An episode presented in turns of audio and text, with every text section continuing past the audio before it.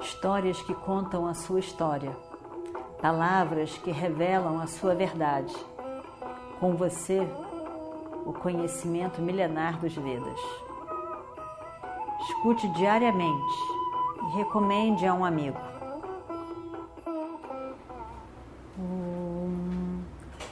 Vakratunda Mahakaya Surya Koti Samaprabha Nirvignam Kurume Deva Sarvakaryeshu Sarvada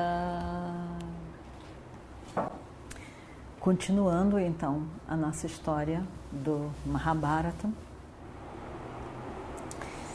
Nakula então vê a oportunidade para falar e ele diz: Você Krishna, você ouviu as palavras dos meus irmãos.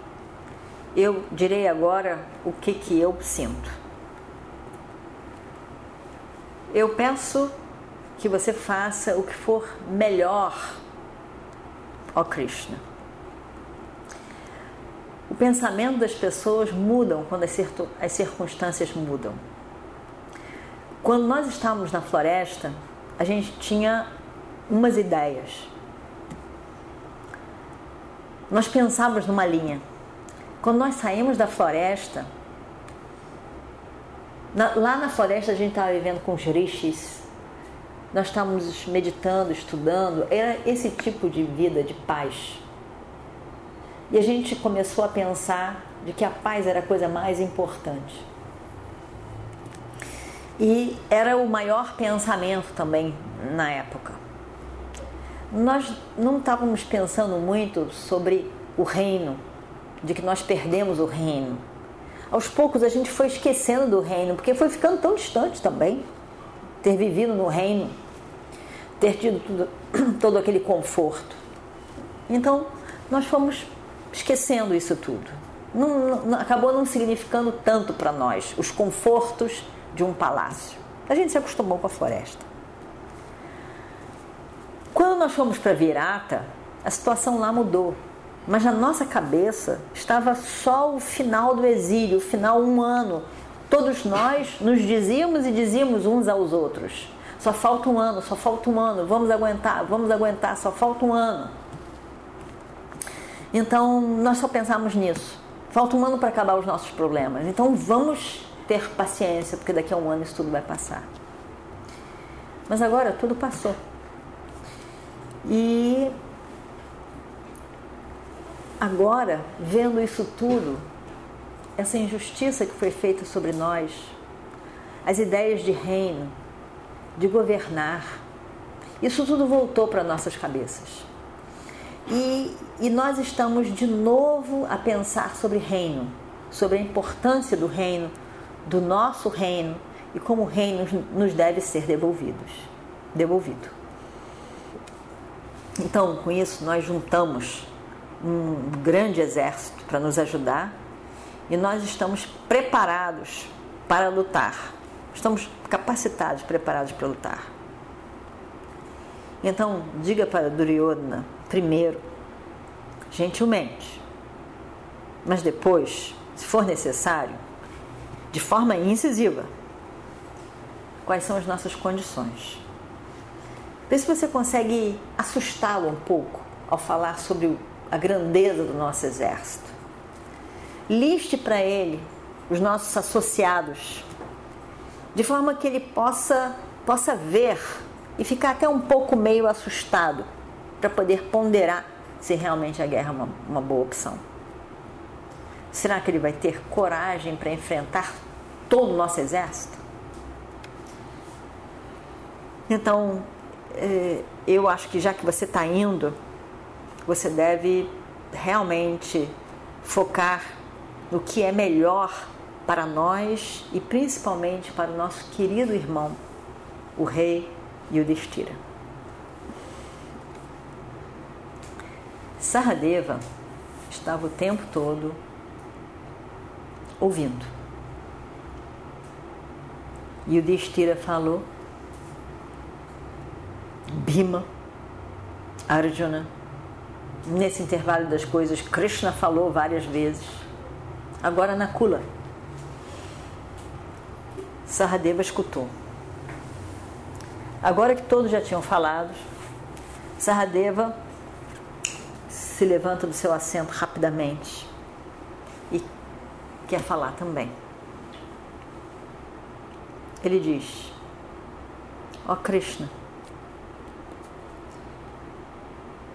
fale com eles.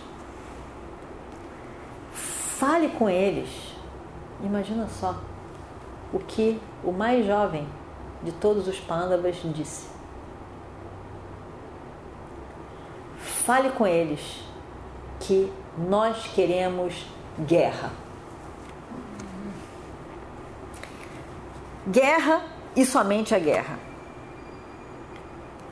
Mesmo se os Kauravas disserem não, não queremos guerra, você diz nós queremos guerra. É o que eu acho.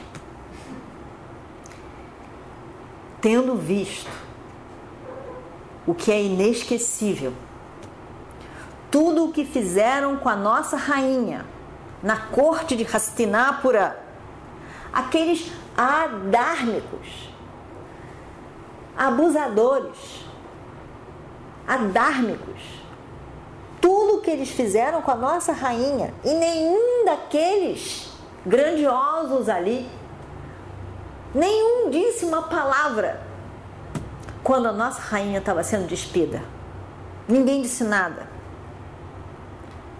Como que a gente pode querer a paz com esses mesmos filhos de Dhritarashtra. Não, não Krishna. Eu não concordo com a paz. Somente a morte seria uma resposta para Duryodhana. É a guerra.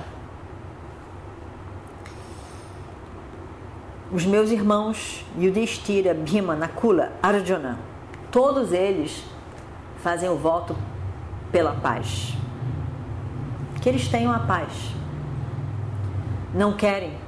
Eu lutarei sozinho, mas eu não posso permitir que Duryodhana passe, não tocado por todas as coisas que ele fez, completamente adármicas. Eu estou preparado para enfrentar Duryodhana e matá-lo na guerra. Diga a ele, a Duryodhana, essas palavras que eu agora disse para você, ó Krishna. Diga, diga a ele que ele não poderá escapar da morte. Diga a ele. Satyaki, primo de Krishna, gostou. Jaya Sahadeva! Satyam, Satyam. Isso mesmo, Saradeva. É a verdade que você está falando. Você está certo. Você está completamente certo. A única coisa que a gente pode realmente dizer para Duryodhana é a guerra e a morte dele. Krishna, como pode a gente pensar na paz quando a gente pensa em tudo que eles fizeram? Tudo que eles fizeram ao longo de toda a vida com os pândavas. Uma coisa atrás da outra, atrás da outra. Como a gente pode deixar passar aquela visão deles sendo exilados, saindo do reino em que Yudhishthira tinha acabado de ser coroado imperador.